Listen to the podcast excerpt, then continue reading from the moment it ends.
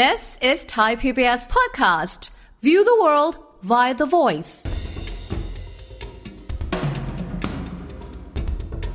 คำว่าดูดเงินจริง ๆ มันไม่ใช่ดูดหรอก จริง ๆ มันก็คือการที่ว่าเขาสามารถที่จะหลอกให้ลูกค้าทำการโอนเงินออกไป พอฟังดูมันดูน่ากลัวว่าเฮ้ยมีแอปอะไรอยู่ดีมันดูดเงินได้ป่ะจริง ๆ มันจะเป็นจะต้องหลอกให้ลูกค้าเนี่ยเข้ามามีส่วนร่วมด้วย บอกว่าถ้ามาด้วยความกลัว แล้วเรามาบอกว่าเราเราเราเกี่ยวข้องกับการฟอกเงินนะ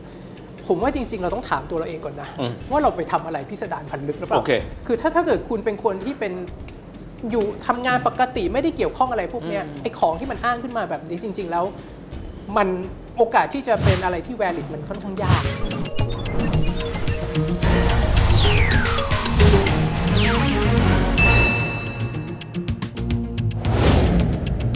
สวัสดีครับยินดีต้อนรับเข้าสู่รายการเศรษฐกิจติดบ้านนะครับวันนี้จะคุยถึงเรื่องของปัญหาใกล้ตัวครับนั่นก็คือเรื่องของกลโกงมิจฉาชีพ ซึ่งในปัจจุบันก็จะมีเทคนิคคือการดูดเงินของเราจากบัตรเครดิตของเราด้วยหลายท่านจะตั้งคำถามว่ารูปแบบหน้าตามันเป็นอย่างไรสำคัญยิ่งไปกว่านั้นเลย เราจะป้องกันตัวเองอย่างไร จากมิจฉาชีพกลโกง ซึ่งแต่ละวันจะแพรวๆมากขึ้นเรื่อยๆด้วยนะครับวันนี้คุยประเด็นนี้กันนะครับกับผู้บริหารสูงสุดนะครับสายงานควบคุมการปฏิบัติงาน และปฏิบัติการร้านค้า KTC หรือว่าบริษัทบัตรกรุงไทยจำกัดมหาชนนะครับ คุณไรวินวรวงศ์สถิตครับคุณไรวินสวัสดีครับ ดีครับ คุณเก่งครับ อธิบายนิดหนึ่งบางคนบอกเฮ้ยเรามีบัตรเครดิตเนาะครับ มันมาดูดเงินเราไปอะเขาเขาเขาทำกันยังไงครับ คือจริง ๆ แล้ว คำว่าดูดเงินจริง ๆ มันไม่ใช่ดูดหรอก จริง ๆ มันก็คือการที่ว่าเขาสามารถที่จะหลอกให้ลูกค้าทำการโอนเงินออกไปอ๋อหรือจริง ๆ แล้วอาจจะเป็นลักษณะของการที่ว่าลูกค้ามีแอปพลิเคชันอยู่เนาะแล้วอยู่ดีผู้ทุจริตเขา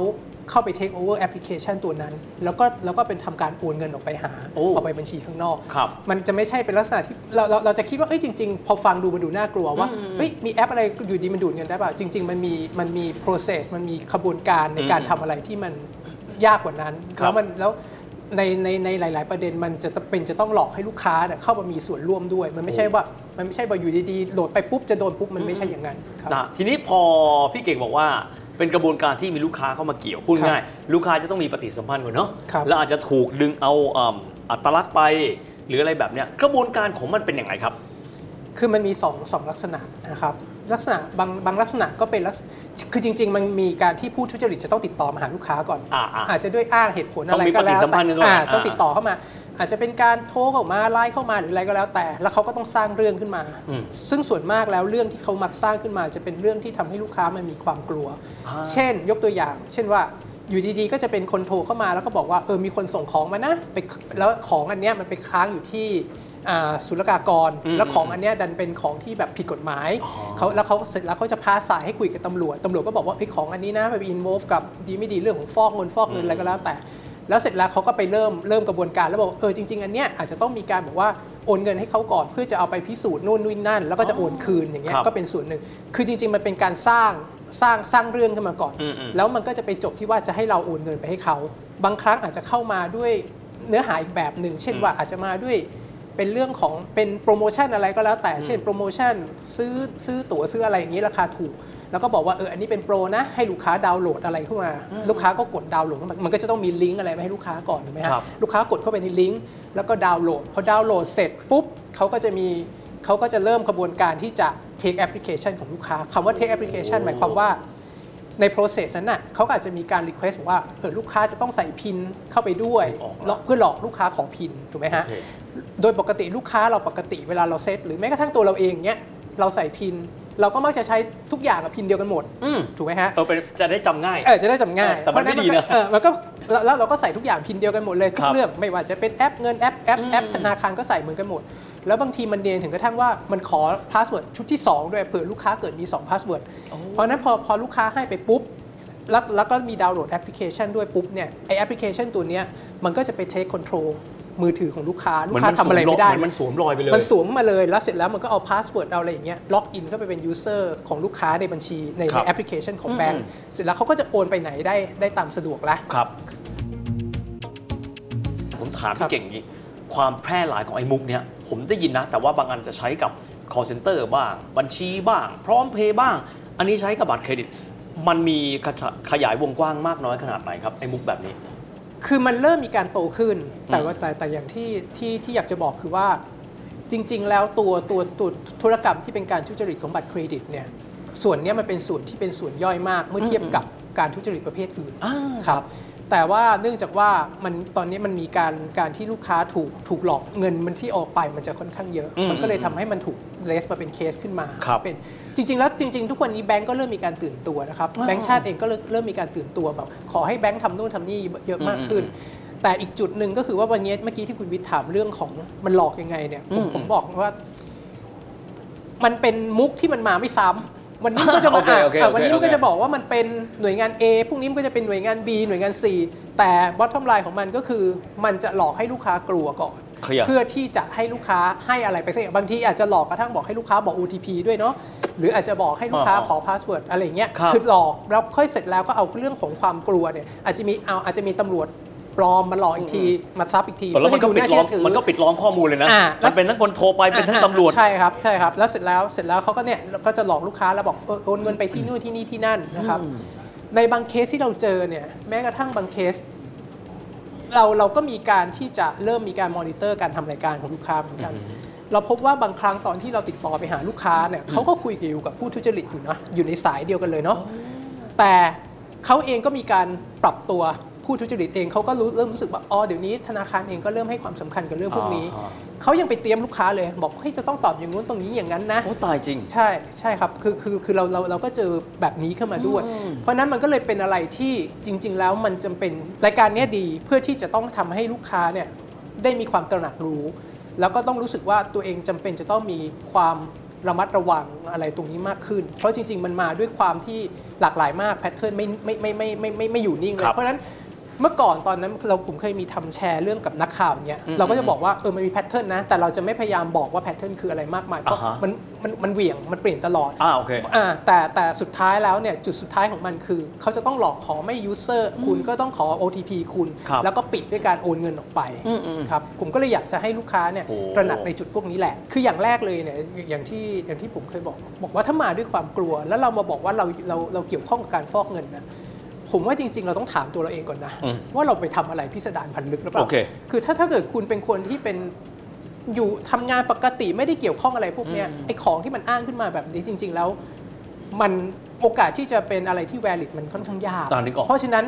พอเราเขาเอาเรื่องขนาดฟอกเงินมาพูดปุ๊บเนี่ยมันทำให้คนมันเกิดความกลัวขึ้นมา แล้วมันเกิดความตื่นเต้น เพราะฉะนั้นตรรกะพวกนี้มันเลยหายออกไปอ๋อจริงๆแล้วส่วนหนึ่งผมว่าเรื่องเนี้ยสำคัญครับนะคือเราต้องต้องถามตัวเองก่อนว่า เราเรามีประวัติอย่างนั้นจริงเหรออย่างแรกเลยเรารู้ตัวอยู่แล้วครับอันที่ 2 คืออะต่อให้ตรงนี้เรากลัวไปแล้วเนาะอืมอืม อย่างที่บอก OTP ก็แล้วแต่หรือ password อะไรก็แล้วแต่อยู่ดีๆ คนเข้ามาขอให้เราใส่เข้าไปเนี่ยผมว่ายังไงเราไม่ควรบอกโดยเฉพาะ OTP นี่มันบอกไม่ได้อยู่แล้วอันนี้คือเรื่องเฉพาะตนพี่เก่งจะบอกใช่เป็นเรื่องเฉพาะตนว่าจริง passwordกับ OTP ยังไงก็บอกไม่ได้ เราไม่ควรจะบอกใครอยู่แล้ว แล้วอืมแล้วก็แล้วก็ที่ผมพยายามแนะนำคือว่าพวกแอปอย่างเมื่อกี้อย่างที่ผมเรียนมันมีถูกหลอกกับถูก take ไอการถูก take เนี่ยถ้าเกิดคุณใช้ password เดียวกันหมดอืมก็จะทำให้เกิดปัญหาเหมือนกันโอ้เพราะฉะนั้นอย่างอย่างตัวผมเองเนี่ยผมก็เซตอะไรที่ต่างกันแบบถ้าเป็นแอปซื้อของก็เรื่องหนึ่งนะแต่แอปแบงก์ผมก็เซตแบบหนึ่งแล้วแบงก์แต่ละแบงก์ผมเซตไม่เหมือนกันด้วยอ่าอ่าอ่าเออเพราะว่าให้ชัวร์ว่ามันมันมันมันจะได้ไม่ต่อให้มันถูกโคลูซีฟไงก็ไม่สมมติเกิดผมเกิดโดนหลอกเข้ามาจริงๆ ผมจะไปบอกเขา ผมก็คงไม่ไปบอก password ของแบงก์อยู่ดีอ่าเข้าใจแล้วเพราะเราถูกแยกชิ้นออกมาจากการอ่าเด็ดขาด ผมถามพี่เก่งนี้ สมมติว่าอย่างบางกรณีเนี่ยอ่าเป็นการโกงเช่นผ่านบัญชีเนาะครับ อันนี้ผ่านบัตรเครดิต ซึ่งโดยปกติแล้วมันต้องมี credit term ถูกไหมฮะไม่ได้วงเงินจ่ายเลยครับนะครัฮะบกรณีนี้เนี่ยเราสามารถหยุดยั้งกระบวนการระหว่างทางอะไรได้ไหม ถ้าเกิดว่ากรณีที่สมมุติว่าผู้เสียหายตื่นตัวเร็วกว่าปกติ เวลาที่เราคุยกับลูกค้าครับพอเรารู้แล้วว่าบัญชีมันถูกอะไรออกไปปุ๊บเนี่ยปกติแล้วเนี่ยหนึ่งเราต้อง suspend บัญชีของลูกค้าฝั่งเราก่อนอ้าวโอเคถูกไหมฮะ เสร็จแล้วเราจะรีบประสานให้เขาได้คุยกับทางทางแบงก์เลยอืมอืมแต่แต่แต่แต่โดยทั่วไปแล้วอะมักจะไม่ทัน เพราะอ๋อเวลาสายอ่าเพราะล่วราะงเพราะอย่างแล้วเพราะอย่างที่เมื่อกี้ผมเรียน เวลาเขาหลอกอะเขาหลอกเขาหลอกให้โอน step หนึ่งได้เขาก็เอาหลอกให้โอน step สองได้อีกอ่าหรือเมื่อกี้take แอปไปอย่างเงี้ยถ้าลูกค้าใช้ password เดียวกันหมดทุกแอปได้แอปแอปนี้ไปก็ไปเข้าอีกแอปได้อยู่โอ้ดีเหมือนคืไเหมือนใช้ทางกุญแจดอกเดียวกันทุกใช่อย่างมันใช้กุญแจดอกเดียวผ่านทะลุ เพราะฉะนั้นแล้วเนี่ยโอกาสที่จะหยุดทันเนี่ยค่อนข้างยากโอเคแต่ถามว่าวันนี้เอง แบงก์เองก็มีการ control อะไรมากขึ้นอย่างที่แบงก์ชาติให้มา บอกว่าเอออย่างน้อยขั้นต่ำต้องมีสแกนใบหน้านะเกินเท่านี้บาทอ๋ออะไรเงี้ยมีเขาก็หน้าเริ่มมีข้อพวกนี้เพื่อมาสกัดของพวกนี้ไว้ แต่ถามว่าจริง ๆ แล้วเนี่ยมีปุ๊บมันก็ช่วยได้ระดับหนึ่งอืมอืมแต่สุดท้ายแล้ว ถ้าสมมุติบอก 2 0 0 0 0 0เต็มที่มันก็แค่โอน 5 4 0 0 0ครั้งอ่า ถูกอะถูกไหมถูกฮะก็แค่นั้นอะก็แค่นั้นแค่แค่นั้น สุดท้ายคือลูกค้าเองจำเป็น อาจจะต้องมีความตระหนักรู้ระวังเรื่องพวกนี้ด้วยว่าครับมันอะไรอย่างสมมติถ้ายิ่งต้องมี OTP ด้วยนะ ขอ OTP ถึง 4 ครั้งอีกอย่างเงี้ยแล้วให้เขาไปอย่างเงี้ยมันจะเป็นอะไรที่ที่ที่แบบน่าสงสัยมากๆนะครับแล้วเมื่อกี้ที่คุณวิทย์ถามว่ามันมีอะไรอีกไหมที่เราจะพอตั้งข้อสังเกตคือคือคืออย่างที่อย่างที่เรียนมันมันเปลี่ยนไปได้เนาะแต่อย่างแบบหนึ่งที่เราเคยเห็นคือ เบอร์ที่ติดต่อเข้ามาหาเราสมมติเป็นโทรเข้ามาเนี่ย หลาย ๆ ครั้งก็จะเป็นเบอร์จากเมืองนอก มันจะเป็นเบอร์แล้วก็มีเครื่องหมายบวกอะไรอย่างนี้อยู่ข้างหน้าอ้าวเพราะฉะนั้นโอเคอันนี้ก็อาจจะเป็นทิปทิปหนึ่งที่เราดูได้ แต่มันก็ไม่ได้แปลว่าจะได้ร้อยเปอร์เซ็นต์อืมถูกไหมครับ มันก็อาจจะเปลี่ยนเป็นเบอร์ในประเทศ Local เมื่อไหร่ก็ได้ได้เหมือนกันใช่ครับมันก็แค่อันเนี้ยมันคือสิ่งที่ต้องเรียนรู้คือผมผมจะเรียนว่าทั้งตัวลูกค้าเอง ทั้งสถาบันเอง การเงินเอง หรือแม้กระทั่งผู้ช่วยธุรกิจเองมันเนี้ยมันเกิดการเรียนรู้ซึ่งกันและกัน เราปรับไปอย่างหนึ่งเขาก็ปรับไปอย่างหนึ่งลูกค้าก็จะโดนอีกแบบหนึ่งมันครัหบมุนอย่างเงี้ยไปเรื่อยอืมอืมอืมๆครับ ในส่วนหนึ่งครับเรื่องของการเงินยิ่งถ้าเป็นแบบเนี้ยเขาต้องมีฟุตพิ้นเนาะครับรู้ว่าใครเป็นคนที่เอาเงินออกไปครับโดยปกติแล้วเนี่ยเราดำเนินการอย่างไรต่อไปครับ กับผู้ที่เอ่อเป็นผู้เสียหายกับคนที่เป็นมิจฉาชีพนะครับ คือปกติแล้วเนี่ยเราจะกำหนดว่าถ้าเกิด เคสทุจริตแบบเนี้ยเราจะต้องให้ไปแจ้งความอ่านะคครัรับบเพื่อไปแจ้งความเพื่อให้ให้ทางตำรวจเขาไปสืบต่อว่าสุดท้ายแล้วเงินมันออกไปที่ไหนอ่าฮะถูกไหมฮะซึ่งวันนี้เองเนี่ยก็เป็นสิ่งที่ที่ที่ทางแบงก์ชาติเองก็เลยให้ความสำคัญกับเรื่องแบบนี้ มันถึงมีการกำหนดว่าเออการการการการการสมัครมันจะต้องมีการให้ชัวร์นะว่าลูกค้าคือคนคนนี้จริงๆ เพื่อให้ชัวร์ว่าเขาสามารถไป trace ได้ว่าอ๋อ ไอ้คนที่เจ้าของบัญชีที่เป็นบัญชีม้าที่ว่าเนี่ยมันคือใคร โอ้โหครับคือเมื่อคือมีแนวสืบค้นใช่ จะได้รู้ว่าไปที่ไหนต่อกันใช่บ้างมันจะได้ตามต่อได้ด้วยว่าเกิดอะไรขึ้น ครับนะท้ายที่สุดนี่เหลือประมาณสักนาทีกว่า อยากให้พี่แกงสรุปรวม เตือนภัยให้กับคนยุคปัจจุบัน ซึ่งต้องยอมรับว่าแต่ละวันมีคนโทรมาหาเราแบบเนี้ยแปลกๆ เยอะมากๆครับนะครับอยากจะเตือนสติอะไรไว้ท้ายที่สุดเพื่อจะไม่เกิดเหตุการณ์นี้กับท่านผู้ชมครับ คือคือคือคือสายที่รับเข้ามาเนี่ยผมว่าเราจำเป็นจะต้องมีความระมัดระวังระดับหนึ่งคือไม่ใช่บอกว่าใครก็ไม่รู้ไม่แปลกๆเข้ามาแล้วไม่รับเลยมันก็คงไม่ใช่เพราะมันอาจจะเป็นเรื่องธุระเรื่องจำเป็นอื่นๆก็ได้ฉุกเฉินก็ใช่อ่า แต่เพียงแต่ว่าเราอาจจำเป็นจะต้องมีสติในเรื่องพวกนี้อย่างที่เรียน ถ้าเขามามามาอ้างบอกว่าเอออันนี้คุณมีปัญหาเรื่องจะเป็นปัญหาฟ้องเงินฟ้องเงินคุณต้องถามตัวเราก่อนว่าเราเราเรามีเรามีประวัติงั้นเหรอเราครัเราบเราคนปกติธรรมดามันไม่ควรมี เพราะฉะนั้นจริง ๆ เราสามารถไป trace กลับไปที่ทางตำรวจจริง ๆ ก็ได้ครับถูกไหมฮะก็ได้ แล้วอีกอย่างก็คือพอเป็นเรื่องโอนเงินเนี่ยเราจำเป็นต้องต้องชัวร์ละอะอะไรก็แล้วแต่เนี่ยถ้าถ้าคือคือเวลาเวลาที่เขาหลอกเนี่ยเวลาให้โอนเนี่ยคือ คุณต้องมีสติเรื่องพวกนี้อืมเยอะๆจริงๆ คือต้องคิดก่อนที่จะโอน ถ้าเกิดครับคุณคุณคุณไม่ระวังพวกนี้แล้วคุณโอนไปก่อนมันไม่ทันละอืมอืมนะครับหรืออย่างเมื่อกี้การ take แอปไปหลอกขอ password เราขอ OTP เราของพวกนี้เราถูกเราถูก จริง ๆ ทุกคนก็บอกว่ามันเป็นข้อมูลที่เป็น information เฉเฉพาะพาะบุบุคคคคลลเราไม่ควรที่จะบอกอะไรกับใครตลอดเวลาครับอัเนี้ยอันเนี้ยก็เป็นอะไรที่เราจำเป็นจะต้องสร้าง awareness กับลูกค้าว่าเฮ้ยคุณจำเป็นจะต้องระมัดระวังเรื่องพวกนี้นะอย่าไปบอกอะไรง่าย ๆ ซึ่งถ้าทำแบบนี้ได้ก็จะช่วยลดพวกนี้ได้นะคครัรับบ อีกจุดหนึ่งที่ที่ที่ผมจะเรียนคือว่าเออบางครั้งพวกเนี้ยเวลาที่เขาทำรายการขึ้นมา ในเนื้อหาของ OTP ที่เราส่งไปเองอะครับ มันจะมีการพูดถึงว่า OTP ที่ว่าน่ะมันคือขอไปเพื่ออะไร เพื่อไปซื้อสินค้าเพื่อจะไปสมัครแอปเพื่ออะไรอย่างนี้ สิ่งที่เราสิ่งที่เราพบคือว่าบางครั้งเนี่ยเวลาหรือแม้กระทั่งซื้อสินค้าเอง เราก็มี OTP บอกว่าเออซื้ออะไรซื้อที่ไหน เราจำเป็นจะต้องอ่านเนื้อหาของของพวกนี้ด้วย บางทีเราพอเราบอก OTP เราไปโฟกัสกับไอ้เลข 6 ตัวนั่น แล้วไม่ได้อ่านอะไรข้างหลังเขาเลย เพราะฉะนั้นโอ้เราก็เลยทำให้ไม่รู้ว่าเอาจริงๆแล้วเขาอาจอย่างเมื่อกี้หลอก OTP ไปสมัครแอป ลูกค้าไม่สมัคร แต่ตอนที่ OTP มันบอกเขาบอกว่าอันนี้เป็นเพื่อลงแอปนะแต่แต่เนื่องจากว่าว่าเราเราเพิ่งเกิดเกิดมาเพิ่งเคยทราบว่าเขามีบอกด้วยเหรอเขามีบอกในโอ้โอแปลว่าเนี่ยมันมันจะบอกรายละเอียดว่า OTP บอกไปเอาไปเพื่อทำอะไรทำอะไรเพราะฉะนั้นถ้าเราอ่านตรงเนี้ยเราจะพอรู้อย่างเคสเมื่อกี้ครับถูกหลอกไปไปลงแอป โดยที่เราไม่ได้เป็นคนลงเองเนี้ยครับ เขาบอกอยู่แล้วว่าเป็นการลงทะเบียนนู่นนี่นั่นเราถ้าเราอ่านเราก็จะพอทราบว่าโอเคเอ้ยเราไม่ได้เป็นคนลงทะเบียนครับดีกว่าอะไรอย่างเงี้ยเพราะว่าตอนที่เขาทำกับตอนที่เขาหลอกมันคนละเรื่องกันอืมอืมถูกไหมฮะมันก็อย่างเงี้ยหรือซื้อสินค้าเองก็เหอะมันก็จะบอกว่าซื้ออะไรที่ไหนนะครับอีกจุดหนึ่งที่อยากจะฝากไว้คือเอ่อเรื่อง notification อืม notification วันเนี้ย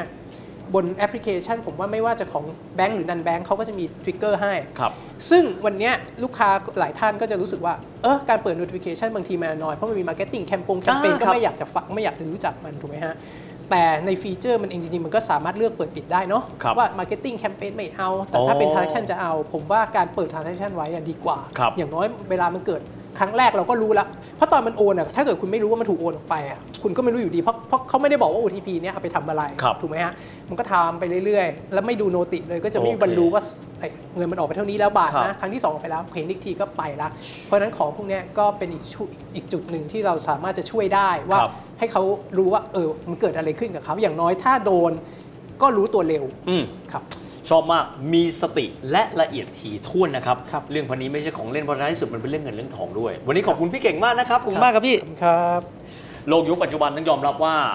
เรื่องของมิจฉาชีพมีเยอะมากนะครับ แล้วมันเปลี่ยนมุกบ่อยมาก แต่สำคัญครับ มีสติก่อนเราทำหรือเปล่า ถ้าเราไม่ได้ทำไม่ต้องตกใจนะครับ และสำคัญก็คือความละเอียดถี่ถ้วนในการใช้ข้อมูลท่านด้วย จะได้ปกป้องตัวท่านเองจากความเสี่ยงทุกประเภทด้วยสำหรับวันนี้เวลาหมดลงแล้วนะครับ แล้วเราพบกันใหม่โอกาสหน้า สวัสดีครับ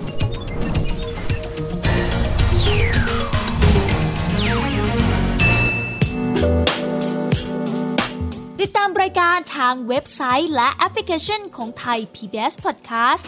Spotify SoundCloud Google Podcast Apple Podcast และ YouTube Channel Thai PBS Podcast Thai PBS podcast. View the world via the voice.